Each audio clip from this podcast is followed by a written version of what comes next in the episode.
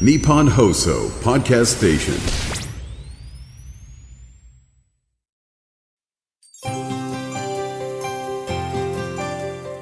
12月16日土曜日日本放送 OK コージーアップ週末増刊号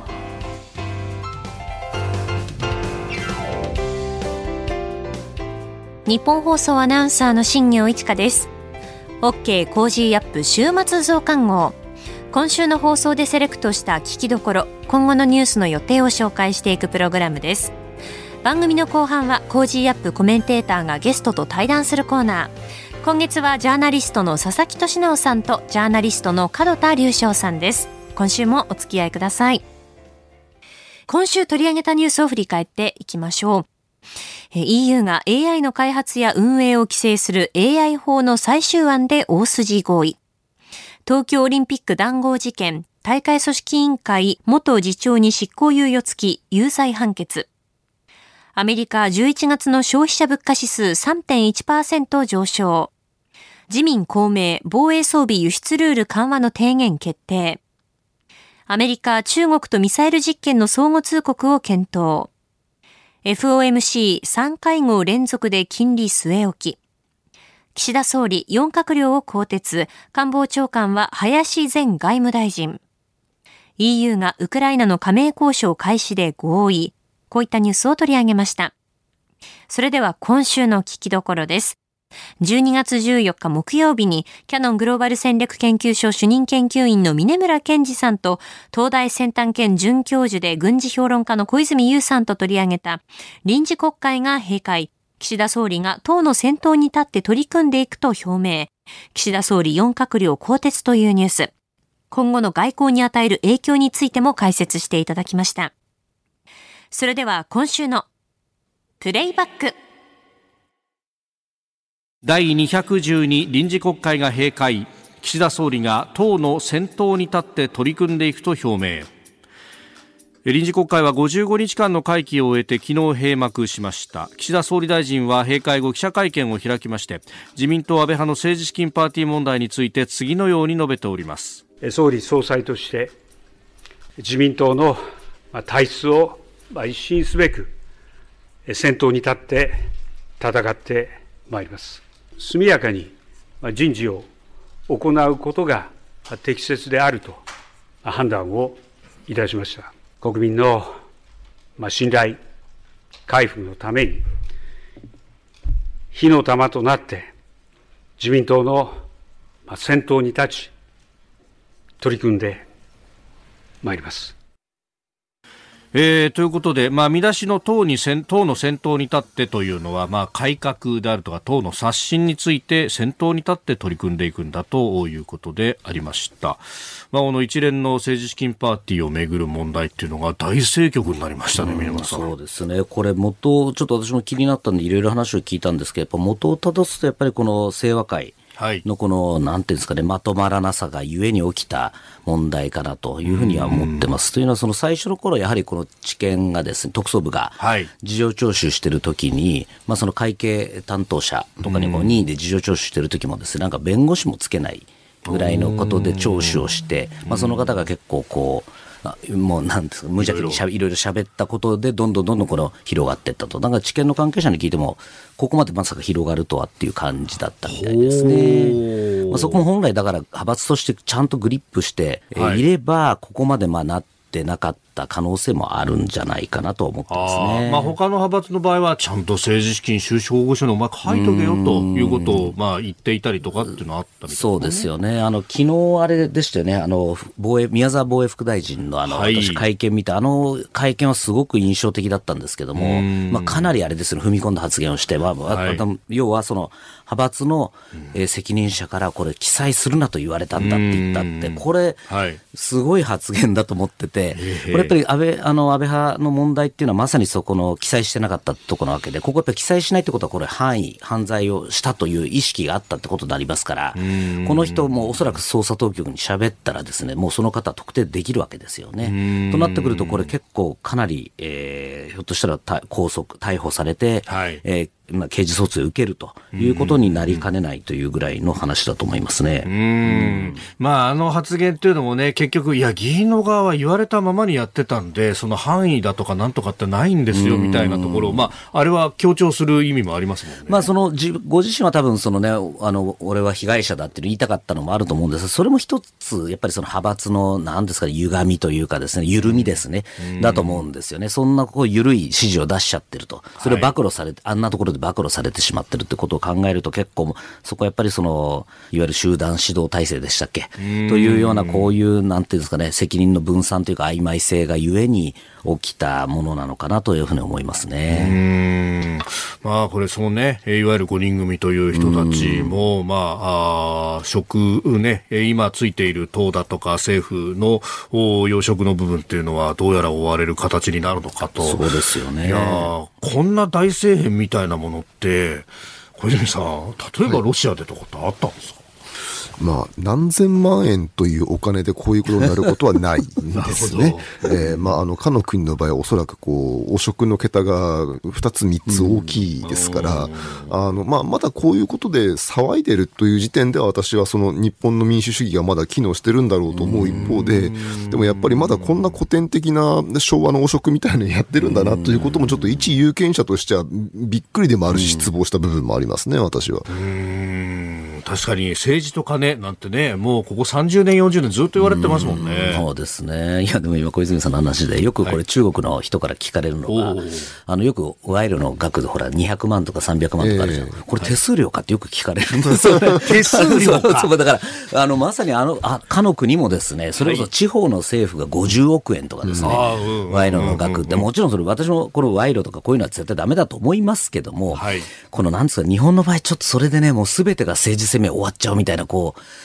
人もね、まあもちろん悪いことなんですけども、そのなんていうんですかね、ちょっとあまりにもやりすぎてしまうとね、どうなのかなっていうとこですよね。割ともうこの引き締めすぎることっていうのもちょっと問題かなっていう気もしますけどね。ちょうど舛添知事のあの問題があった時に、はい、うちの奥さんのあのお母さんがモスクワの実家から来てましてね、でこれ毎日テレビで何騒いでんの？この人なんで毎日出てくるの？っていうんで説明したらですね、えそんな額のお金で？っていうわけですよね。あの、それをこう夜、テレ、あの、電話でその実家の旦那さんに話してると、うん、そいつはね、ロシアに汚職のやり方を勉強しに来た方がいいですよ。もっと儲かると。そそんな、そんなケチな金を政治家が、もうそいつは分かってないみたいな。そんな、そんな話してましたね。なるほど。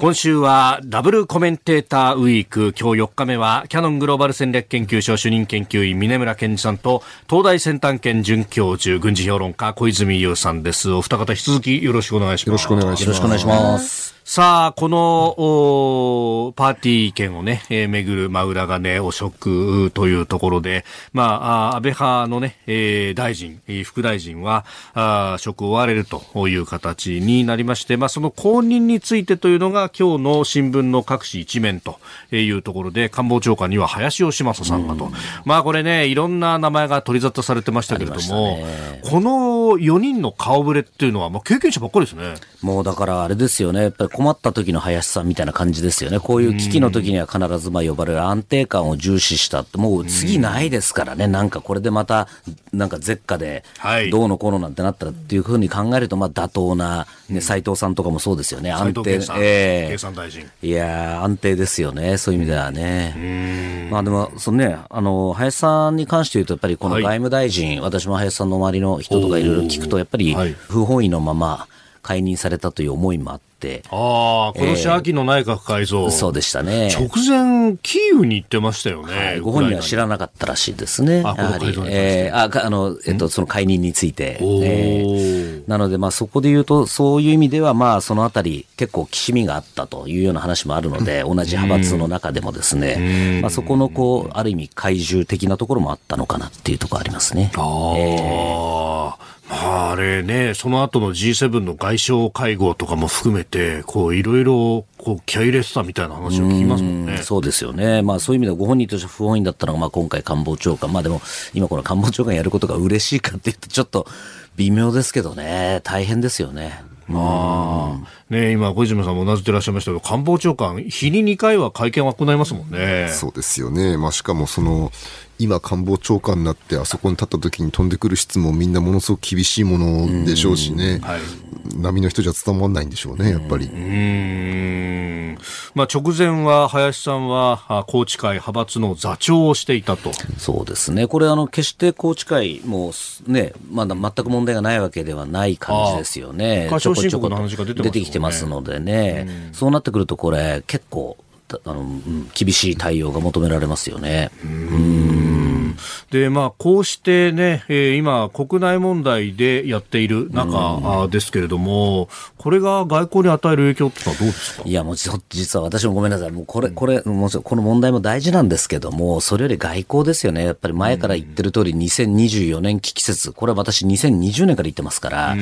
やはりもう1月の台湾総統選がもう控えてるわけですよ。これもどうなるか分かりません。結構、この間最新の調査なんか見てると、はい、もう今イーブンです、ほぼ。あの、民進党の来世徳候補と国民党の、まあ、こういう議、ほぼ一もう 2, 2ポイント差ぐらいしかないんですね。わかりません。これどっちがなっても結構いろいろこう、大変なことになりそうなね、予感ですし、あとまあね、プーチンも一応選挙ありますよね、来年は。そうですね。え、あの、まあ3月の半ば、おそらく3月18ですかね、あ17ですかね、にやるだろうと言われてますね。圧勝。まあ、あの、圧勝することにも決まっておりますので、えー、まあ、プーチンが出ると言ったからにはですね、なので、まあ、もうこれはロシアの政治に関しては、いい方向にも悪い方向にも、もう大体このまんまいくということが見えてきてしまっていて、でもしかするとアメリカはトランプ政権かもしれないという話なので、そうですよ。やっぱ非常やっぱ2024年なかなか厳しい1年になりそうだなと。いう気がどうもしてきてしまいますね。これ当然あれですよね。あの、プーチンさん、それトランプ待ちですよね、今ね。あ、もう完全トランプ待ちだと思うんですよ。ですから、そのよく、ウクライナに圧力かけてそろそろ停戦させたらどうなんだって議論はあって、まあ、それも分かんなくはない議論なんですが、そもそもその戦ってる相手の侵略してる、来てる方のプーチンに、停戦する気は私ないんだと思うんですよね、今の状況だと。その状況下でそのウクライナへの支援を減らして停戦の話をさせろと言っても私はあんまり意味がないだろうと思います。ね、この後はこれからの1週間のニュースの予定と来週のコメンテーターをご紹介します。後半は番組コメンテーターの対談コーナーです。どうぞ最後までお楽しみください。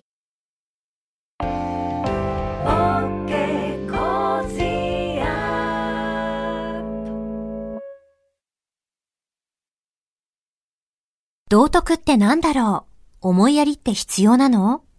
その答えは道徳を考える月刊誌ニューモラルにあります。今や日本人の道徳力は世界からも大注目。さああなたも道徳を学びませんか？お問い合わせいただいた方全員に月刊ニューモラル、さらに小冊子心に残る話ベストセレクションを漏れなくプレゼントしています。月刊ニューモラルは日々の出来事をテーマに人間力が豊かになるエピソードが満載です。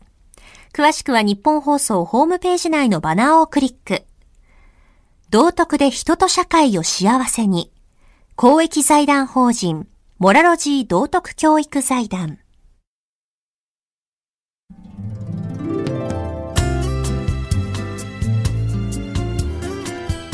OK Cozy up 週末増刊号。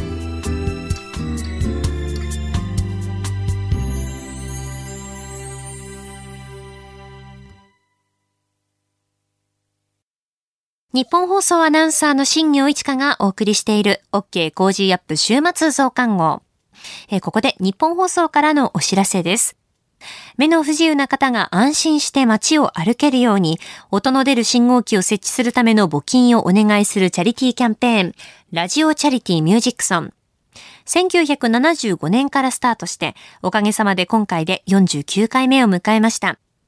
来年の1月31日まで3ヶ月間にわたってチャリティーキャンペーンをお届けしていきます。今年も12月24日日曜日正午から翌日の25日月曜日正午まで、ラジオチャリティミュージックソンの特別番組を24時間生放送でお送りします。メインパーソナリティはオールナイトニッポン水曜日を担当している乃木坂46の久保しおりさんです。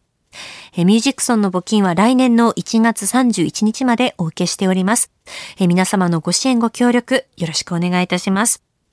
えそして、OK 工事アップではですね、え18日月曜日からの5日間、視覚に障害のある方をサポートする取り組みやサービス、まあ、いろんなグッズなどをですね、7時50分過ぎのビジネスニュースピックアップで紹介していく予定です。今まさにですね、あの、取材をしたり、お話を伺ったりしてですね、そのレポートの内容を、えー、組み立てているところです。ぜひお聞きください。よろしくお願いします。続いてはこれからのニュースの予定をお伝えします。12月17日日曜日、セルビア総選挙、アメリカンフットボール甲子園ボール開催、12月18日月曜日、日銀金融政策決定会合開催。12月19日火曜日。定例閣議。日銀上田総裁会見。12月20日水曜日。7月から9月期のアメリカ経常収支発表。11月の訪日外国人数発表。11月の貿易統計発表。東芝が上場廃止。12月21日木曜日、7月から9月期のアメリカ GDP 確定値発表。12月22日金曜日、定例閣議。小池知事定例会見。11月の全国消費者物価指数発表。11月のアメリカ個人消費支出物価指数発表。10月30日31日の金融政策決定会合議事要旨発表。続いては来週のコメンテーターのラインナップをご紹介します。12月18日月曜日、評論家の宮崎哲也さん。19日火曜日、日本経済新聞コメンテーターの秋田博之さん。20日水曜日、ジャーナリストの佐々木俊直さん。21日木曜日、経済アナリストのジョセフ・クラフトさん。22日金曜日、総実総合研究所チーフエコノミストの吉崎達彦さん。コメンテーターの皆さんは6時台からの登場、ニュース解説をしていただきます。この後は Cozy up コメンテーターがゲストと対談するコーナー。今月はジャーナリストの佐々木俊尚さんとジャーナリストの門田隆将さんです。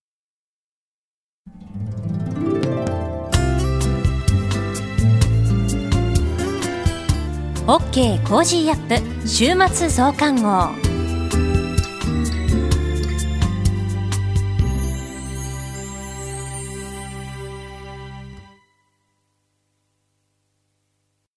自分よし、相手よし、第三者よし。この三方よしの考え方は、より良い人生を築くための重要な指針です。モラロジー道徳教育財団は、ビジネスリーダーのための経営誌、月刊三方よし経営を発刊。人づくり、SDGs に取り組む企業の皆さんにおすすめの一冊です。お問い合わせいただいた方全員に、月刊三方よし経営の見本誌、さらに小冊子心に残る話ベストセレクションを漏れなくプレゼントしています。詳しくは日本放送のホームページ内のバナーをクリック。道徳で人と社会を幸せに。公益財団法人モラロジー道徳教育財団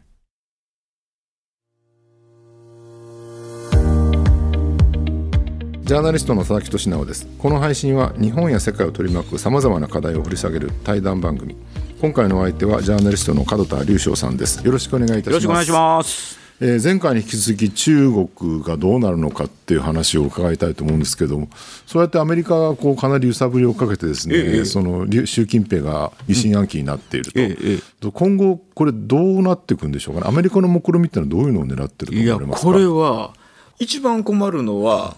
突発的なことが起こるのが困るわけで。突然ミサイルと、飛ばしたりしないですかね、だからそこまでいくと、え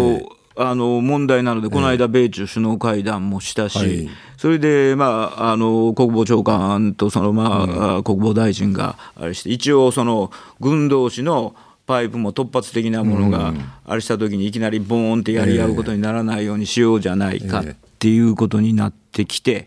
でそれは、まあ、あのそういうふうになるんでしょうけど、お互いパイプは持ちましょうということで、まあ、一致はしてるわけなんだけど、問題は日本なわけですよ。なるほど。で日本をどうするつもりなのかっていうことを日本の政治家もマスコミも官会も財界人も分かってないわけですよ。日本を中国はあのすりつぶすつもりですから。すりつぶす。すりつぶす、これもう実は前から分かってるんですよ。あのアメリカのその上院の公聴会で、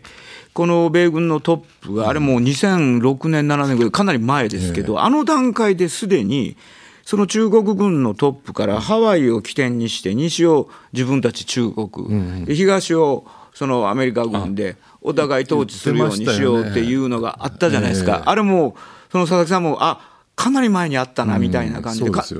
なり遠い出来事みたいになってるけど、彼らの考え方は終始一貫変わってないわけ、それで2012年のこの第18回の共産党大会で、まあ、総書記になった習近平が、翌年の3月の全人代で国家主席になりましたと、でそこで言った言葉がすごいわけ。それを日本のマスコミも含めて、講談の方だけ報じるんですけど、問題なのは前段なわけ。それなんて言ったかというと、100年のこの100年告知、100年の国の恥、100年の恥辱を忘れず、偉大なる中華民族の復興を果たすっていうことを、これがスローガンとしてこの彼が言ったんですよ。そうすると、その習近平が言った偉大なる中華民族の復興を果たすっていうことだけが一人歩きするんだけど、実はその前段の方が重要なわけ、日本にとっては。100年告知、100年の恥辱っていう、をこれの恨みを晴らすっていうのは、日本を潰すという意味なんです。そうなんです、日中戦争とか、うん、これ、どういうことかというと、100年告知というのは、中国人で知らない人はいないの。その言葉が、うん、それを日本人が説明を求めると、ええ口を濁すわけ。なんでかというと、100年告知という言葉は日本を潰すという意味だから。何かというと、1840年のアヘン戦争から1949年の先ほども言いましたけど、その建国宣言ですよね。この109年、天安門の上から毛沢東が建国の宣言をした。これが109年目のことなわけだけど、これ、まあ丸めて100年。そうすると1840年から1949年の、まあ、109年丸めて100年の国の恥っていうのを晴らすわけです。うんうん、その晴らすのは、えー、1840年和平戦争とか当然イギリスじゃないかって思うけど、そ、ねえ。ー、それが違うわけ。ああ、そうなんですか、うん、向こうで国知記念日というか、国知、国の恥の日があるんですけど、その5月と7月、9月、12月って、それ、えー、一つは5月のあの9日かな、この大河20、あの、一過剰要求を突きつけられたあの屈辱の日、これ1915年。で、7月7日は盧溝橋事件、に品事変が始まって、日中戦争が始まった日、これはだから37年の昭和12年ですけど、そうすると9月18日、これは918事変、これ満州事変です。でこれは昭和6年と来てですね。それで12月13日っていうのはこれは昭和12年のその、まあ、この日から向こうが言うその南京虐殺が始まったって向こうが宣伝してるその日でこれ全部日本なんですよ。なるほどそうなんですね、うん、だからその告知記念日、うん、えー、だから100年告知って100年の国の恥っていうのは小学校の時からもう徹底的に刷り込まれるんですけどそれはイコール日本に恨みを晴らすという意味なわけ。なんか一般的にイメージはイギリスとかヨーロッパの列強に対してのイメージだと思ってたんですけど、そうじゃない全然違うんです、うん、それで、えー、じゃあ先ほど言ったようにこの、こっち側をハワイを起点にして西をあの私たちが、支配しますって、じゃあ日本はどうなるって、日本はもうとうになくなってるんですなるほど。でここで重要なのが、この8.24以降、この今出たその福島処理水の、これ以降、どんな動画が今、中国で流行ってるかっていうことなんですよ、中国版 SNS で。これは日本から、日本を地上から消すっていう動画が2本、あのこのもう流行してるわけ。そうなんです、うん、私講演の時にねもうあの講演する時に必ずこれ見てもらうように8月以降はしてるんですけど、それすごいですよ。トンフォンでこの中国の核ミサイルで7発で日本を地上から消すことができるという動画ですよ。恐ろしいですね。恐ろしい。だから今、教育が、小学校の教育の、それ私同時に、小学校でどういう教育が行われているかって、中国版 SNS でアップされたやつを私、あの、講演で使わせてもらうんですけど、日本をいかにゆもう許してはいけないかっていうことを低学年の時から徹底的にやってるやつも見てもらうんですけど、中国からですね。アメリカ持ってない中距離核戦力今大量にもちろんもちろんこれはもう今のところ圧倒的にリードしてますからね、ね、うん、だからあの中国のそのやり方というものを分かった上で、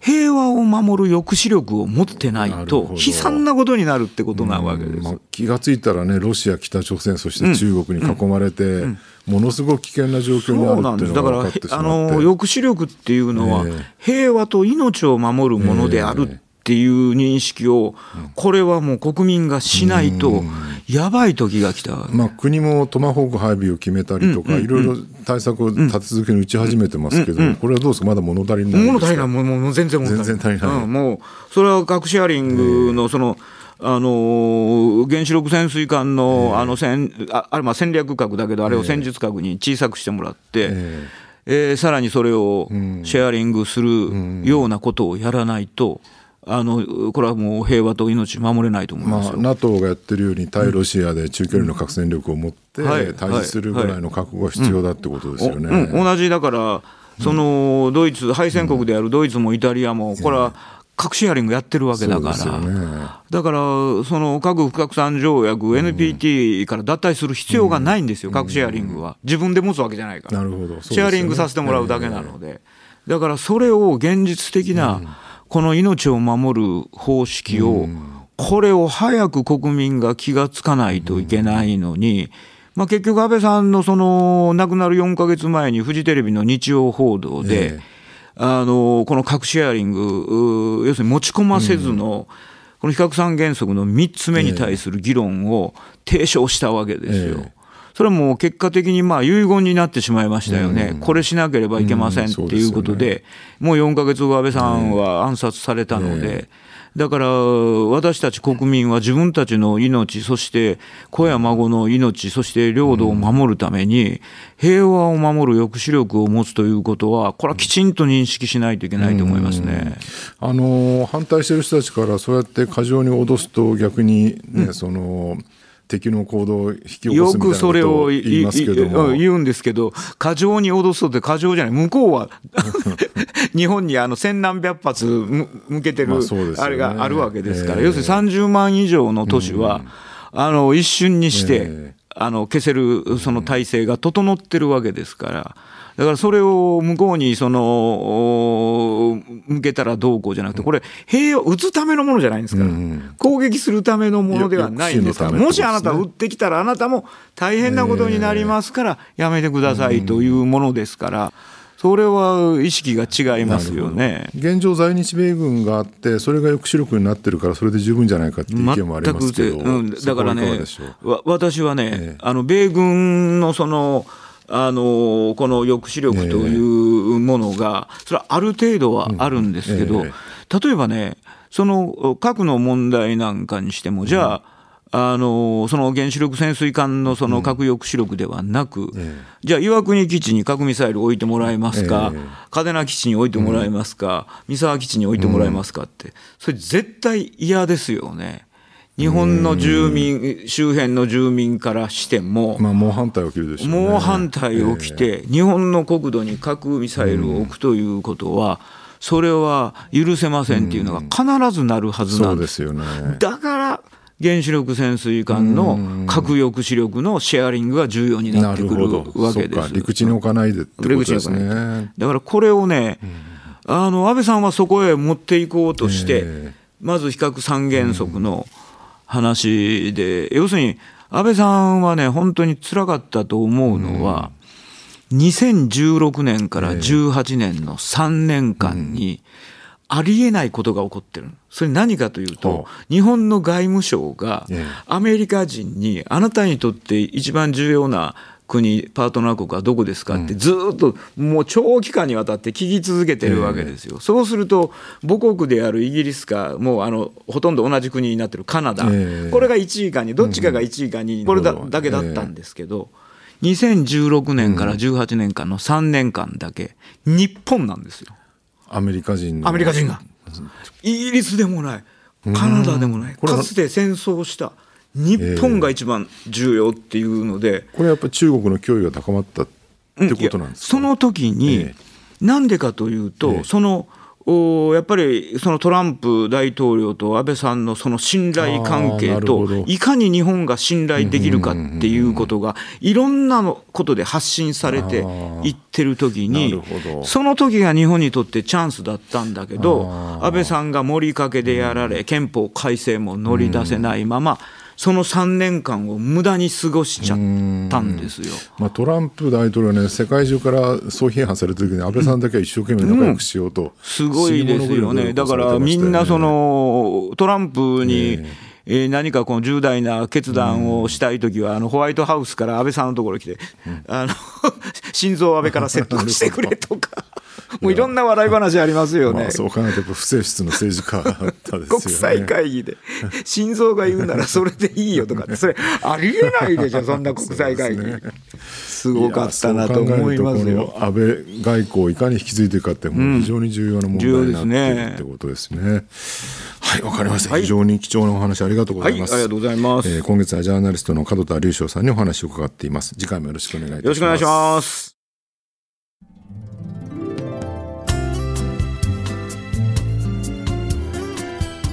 OK Cozy up 週末増刊号。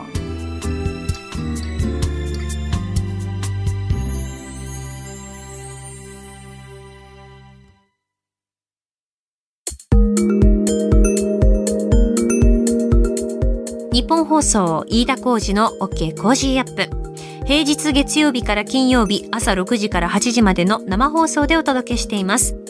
ぜひ FM 放送、AM 放送はもちろん、ラジコやラジコのタイムフリーでもお楽しみください。OK Cozy up 週末増刊号。ここまでのお相手は、ニッポン放送アナウンサーの新行市佳でした。